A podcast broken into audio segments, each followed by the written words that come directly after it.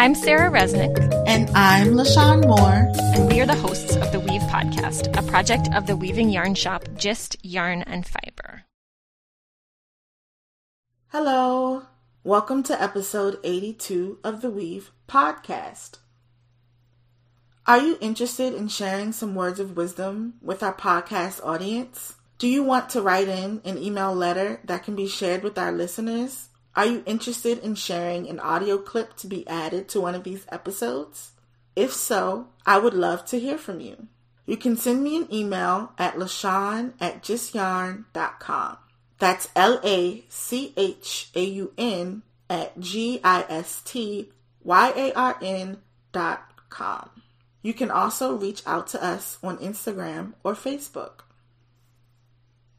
This week on the podcast, I'm talking with Vera of Cosa Buena, a carefully curated, intimate retreat exploring the vibrant culture and traditions of Oaxaca, Mexico.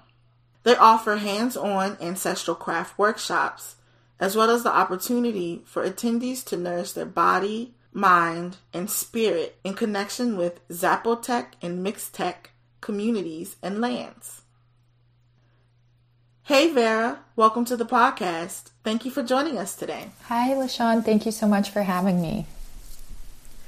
Can you start out by introducing yourself and telling us about your background? Sure. Um, so, my name is Vera Claire. I am the founder of Cosa Buena.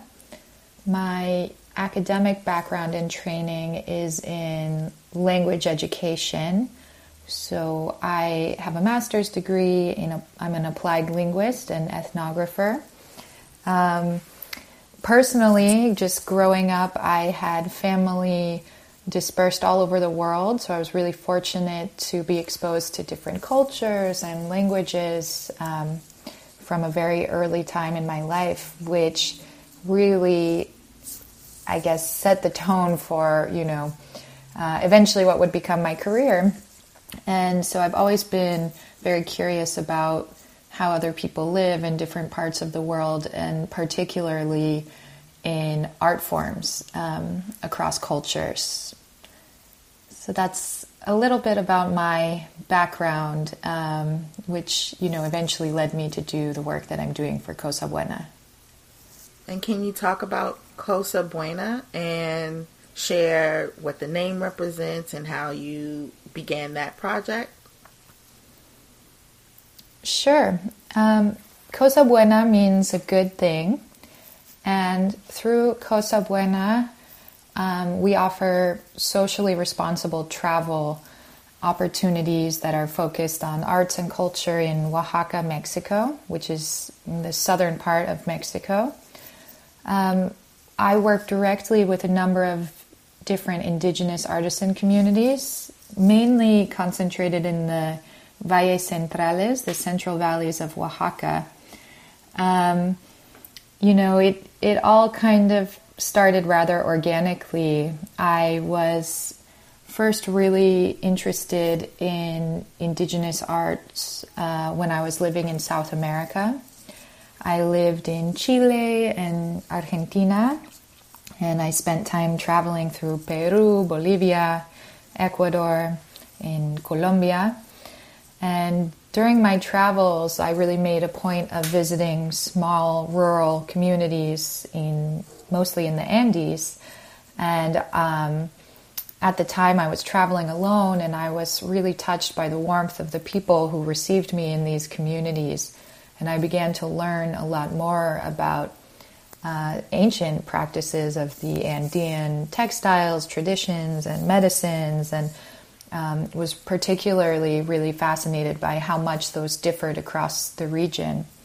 So, after having my big adventure in South America, I returned to San Francisco, California. Um, but I really desperately missed all these connections that I made and um, I was about to start graduate school, but I wasn't quite ready to settle back into my everyday life in the States. Um, so I started doing a lot of research and reading a bit about indigenous populations and art forms in Mexico. And from there, you know, all signs were pointing to Oaxaca. So within a few months, I set out on another solo journey and went south to Oaxaca. And, um, you know, things kind of organically proceeded from there. Wow, that's super interesting. And you mentioned that this is sort of a socially responsible travel, would you say like business or? Yeah, I think um, the number one priority of this project and this work is that it's educational. So, having the opportunity to have traveled in, in my life and and after making these really intimate connections and building relationships with communities that are often marginalized, um, I really wanted to think about how we could, you know, travel and have these experiences in a more mindful, thoughtful, and respectful manner. And um, a lot of that came from just listening to these communities, and um, that was very important to not impose, but to hear from them. And um, so we are, yes, a, a, socially responsible business or social enterprise that is, you know, offering something that I think people are really seeking now, which is they want to experience these places, these people, um, these cultures, but to do it in a way that is respectful and thoughtful. Um, and, you know, I'm really encouraging people to think just beyond their dollar. Um, the true meaning of cultural exchange is that we are thinking not only about what we can take or receive from the places we visit, but what we can share as well.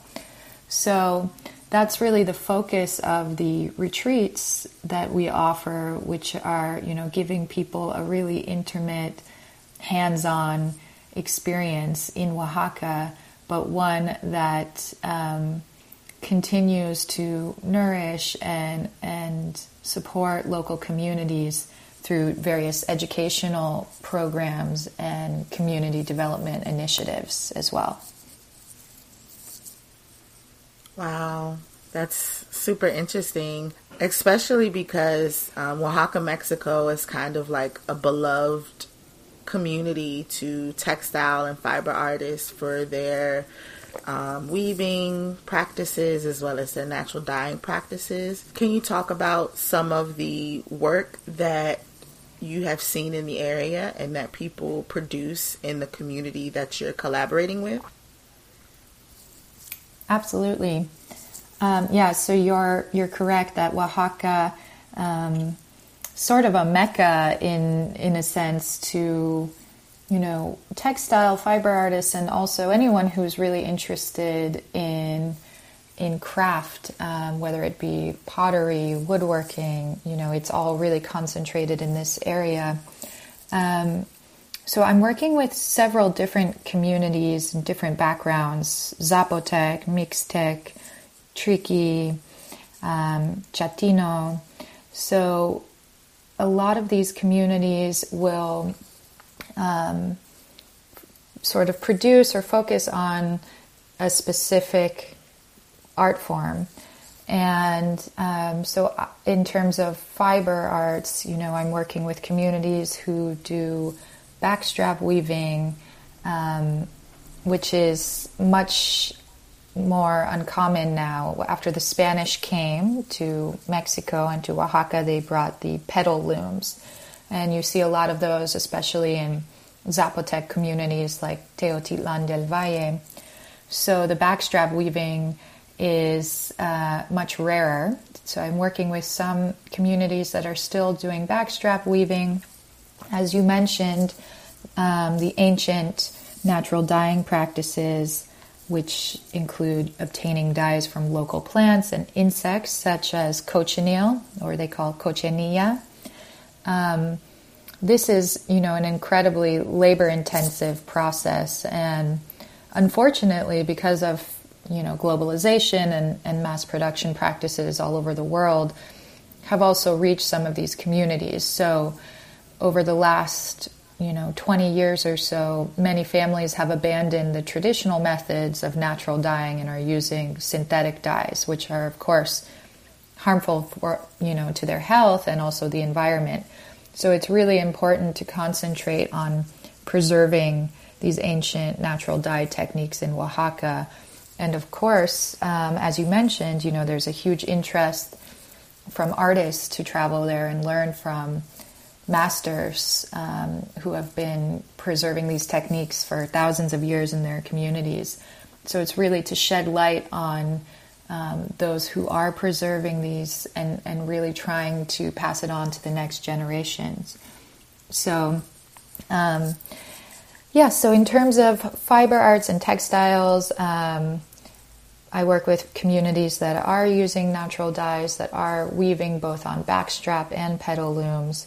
Um, and then I'm working with a bunch of communities that are also potters, woodworkers, and other various art forms as well. Interesting. And how have you been able to work on collaborating with these communities? Like, what are the ways that you have reached out and uh, produced things, and how have you gone about creating the products or the atmosphere for people to come and experience your retreats? Mm-hmm. Um, well, as I mentioned previously, you know, I had no intention of starting something in Oaxaca when I first came to Oaxaca. Uh, everything really happened rather organically. And I, just out of my own curiosity and, and fascination with um, this beautiful work that these communities were doing, I started to learn more about the various art forms. And, and in doing so, I was building relationships with families of artisans.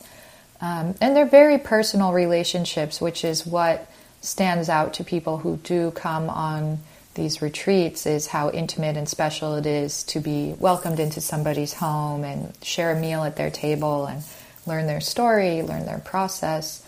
Um, so I think, you know, the main thing was that I did a lot of listening. Again, you know, not imposing, but just listening and hearing from these communities um, finding the midway point where we could develop partnerships that were mutually beneficial. And, you know, I think what's really important for people to understand is that what they are doing, what they are producing, is not just uh, purely for economic benefit. It's it's identity. It's who they are.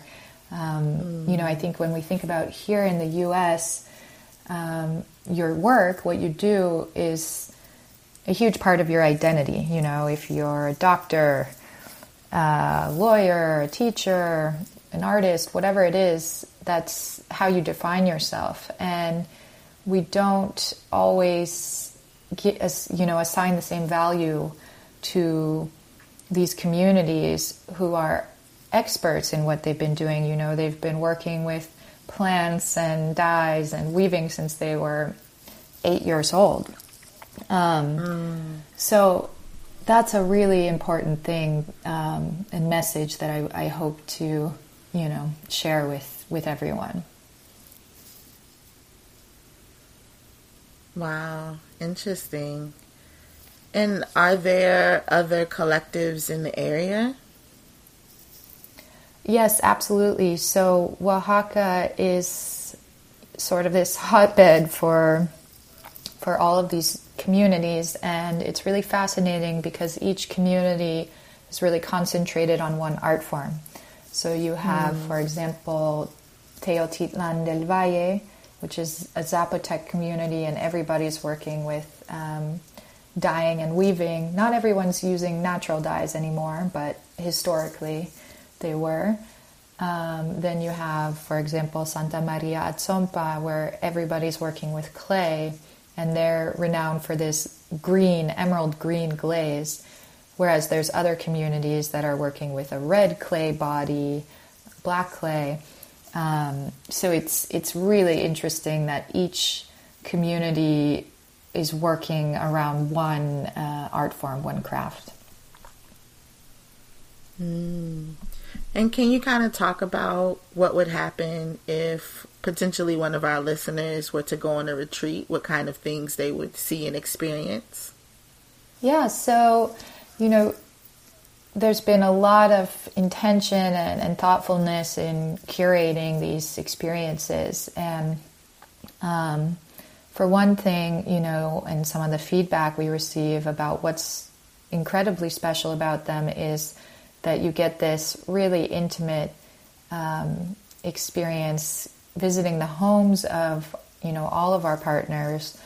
And I think one of the, you know, the most intimate things you can do is share a meal in somebody's home. Um, so we have a variety of workshops from natural dyeing and weaving, a pottery workshop, um, as well as working with contemporary artists in the area. So one of my friends, Mariela Motilla, she is a contemporary textile artist and painter. So we had a beautiful um, conversation and in her home and studio where we all wove a collective weaving. We also, um, Oaxaca is very well known for food and having a cuisine that's unique to the rest of Mexico with a lot of these pre Columbian foods and ancestral foods.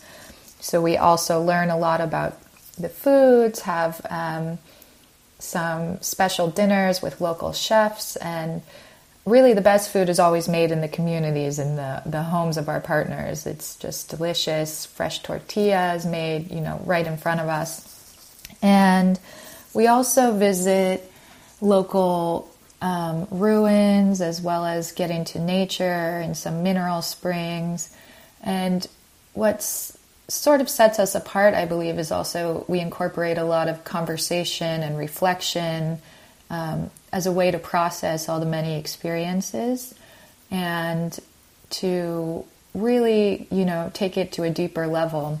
And I've worked with professors at the university there and various academic contacts who I bring in as well, um, in addition to the community members, to learn a bit more about the history and especially. Um, you know, in, in this moment where Oaxaca, uh, I feel in the last two or three years, has especially been um, a, a, tourist destination. So, what does that mean for these artisans in a globalizing world?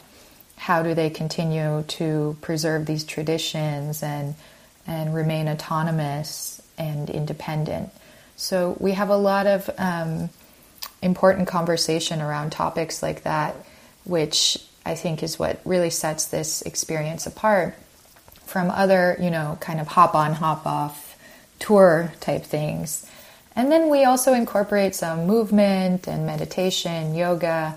Um, these are also ways to process all the experiences, as well as ceremonial offerings that um, really introduce people to the spiritual elements of Oaxaca.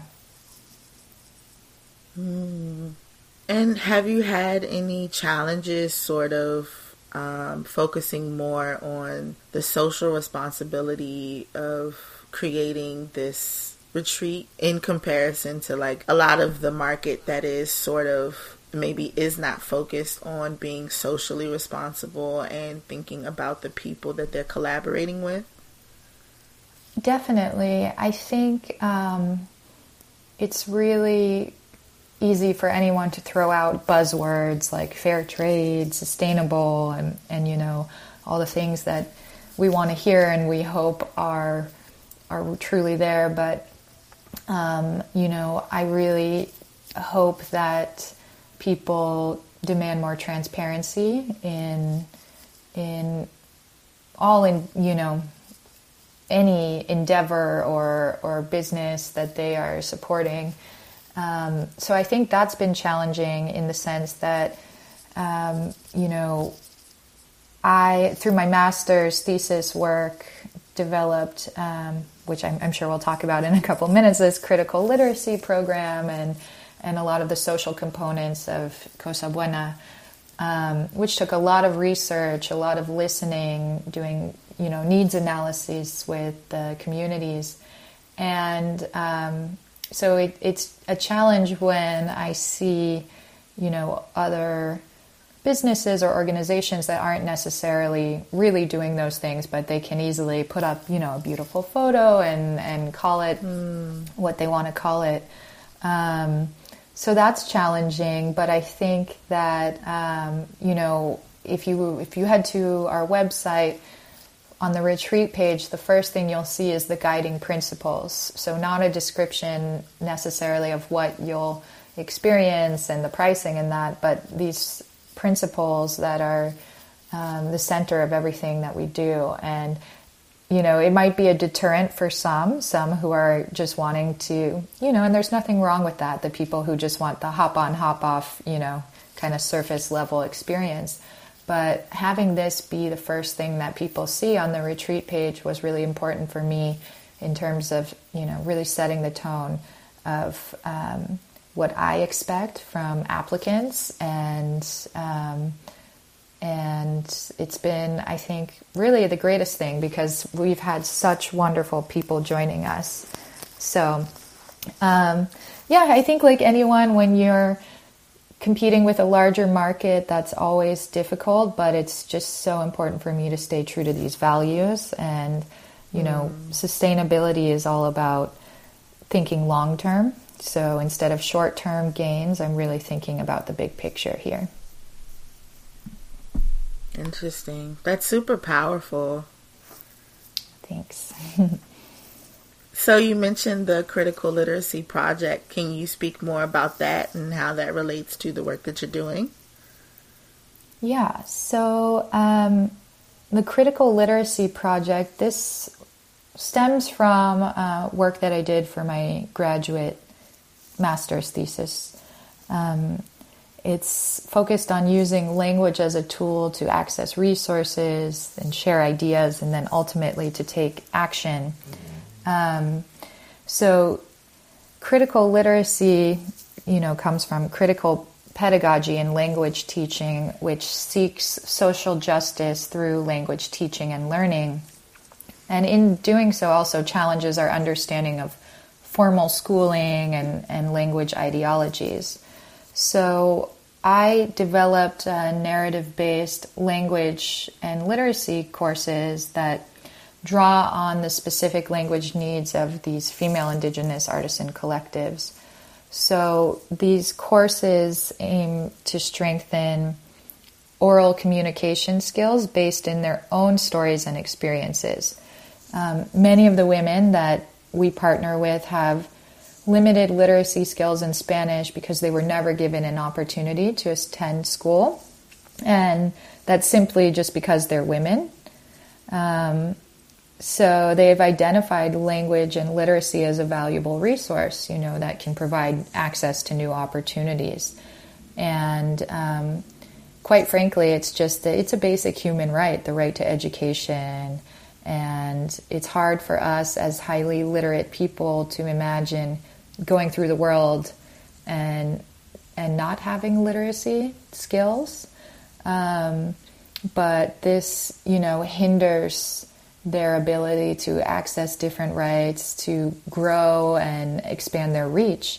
Um, so we welcome all of their languages and ways of knowing in the classroom. That's the basis of this critical pedagogy. And essentially, what we're doing is, um, again, using language to to identify resources and take action on a community project.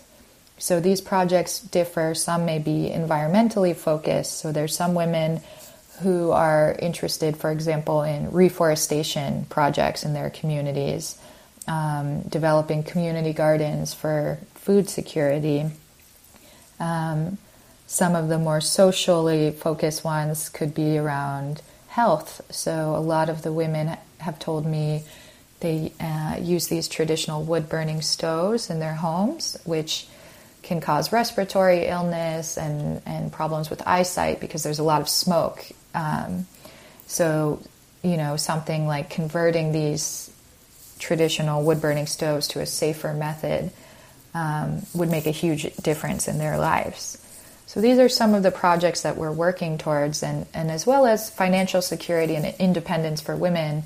Um, because it is a very machista society, and um, these women are, are working really hard for gender equality, but they are ridiculed in their communities because they're you know rebels in that way. So how can we support their goals for financial security and independence? And one way, of course, is by bringing visitors for these retreats and taking these workshops. But in our critical literacy project, we're also developing books that um, tell their stories, the process of their craft, and also focus on their community activism. And these books are being developed in their native languages, in Spanish and English, um, to try to reach, you know, foreigners in in other capacities. Wow, that's beautiful. Really amazing. I'm excited to keep hearing updates of, of how things are going and, and where the project goes in the future. Oh, thank you. Yeah, well, hopefully you can join us someday in Oaxaca too.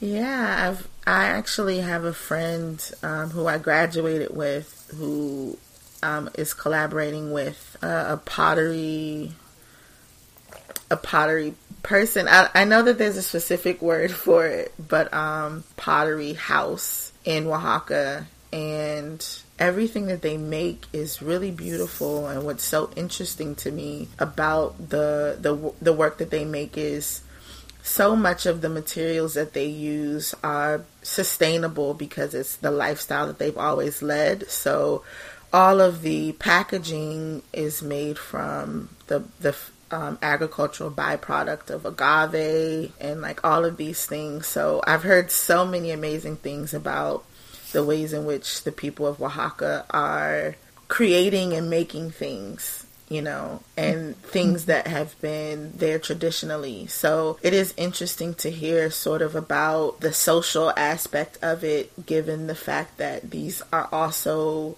communities that are marginalized and um, you know it's just very interesting to hear the, the work that you're working on.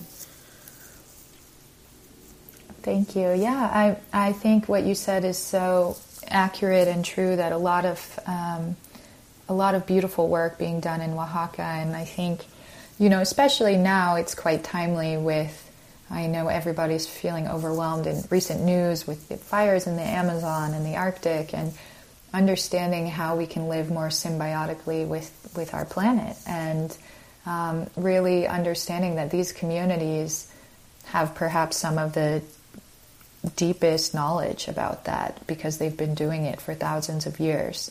Um, so, you know, returning back to nature and and living in a way where we're not taking more than we can, you know, reproduce and sustain. Yeah. And do you have any new projects or future prospects that you'd like to share with our listeners?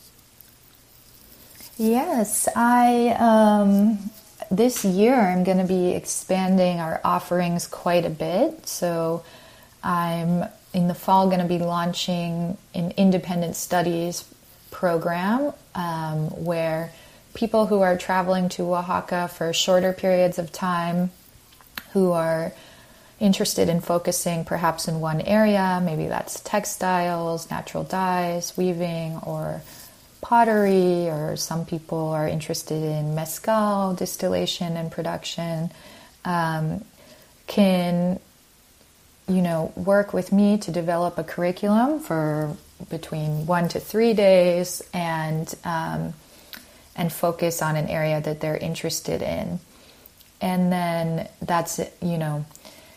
For people who perhaps can't attend a full retreat or who um, yeah just have more more focused interest we also are going to be offering a few other retreats especially um, one that's specifically concentrated on education about local flora and fauna. So i'm working with communities that have really deep spiritual connections with the plants they cultivate, both for their crafts, such as natural dyes, as well as various ceremonial offerings. And for that retreat, I'm also working with a local anthropologist and ethnobotanist So it's really exciting, and we'll be taking guests deep into the cloud forest to really connect with the plants of Oaxaca. So I'm excited for that. And yeah, um, with our you know critical literacy program, producing these books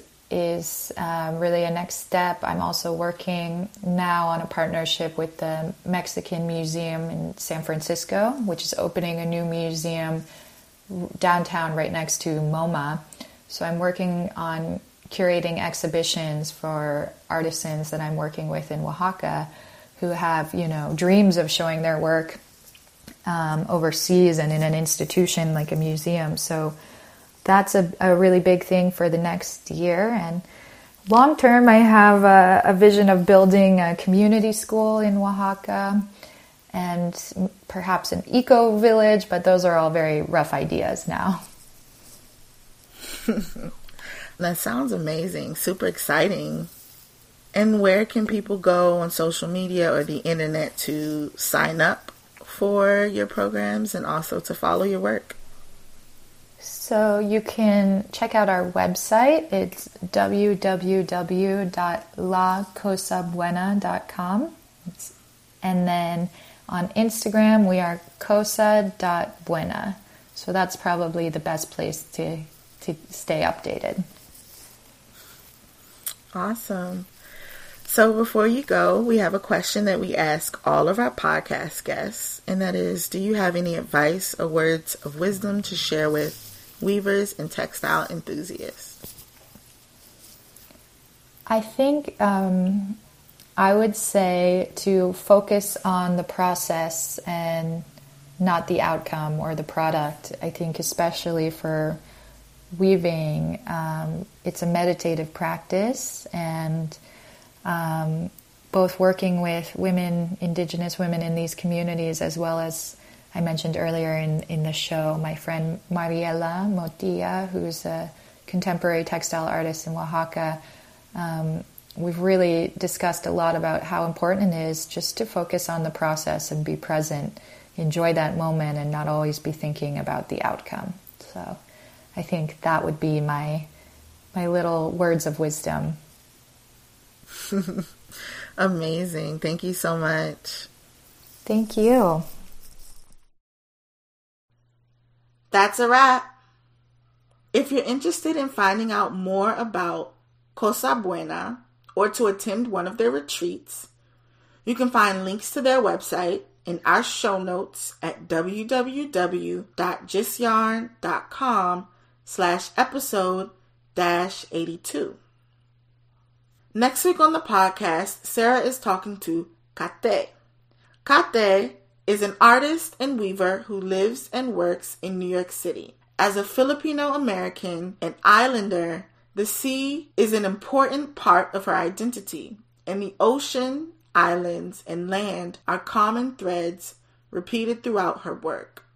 Kate is also a Gist Yarn ambassador, which means she regularly works with our yarn and designs beautiful projects to share with our community. So stay tuned next week for that episode. And until next time, happy weaving!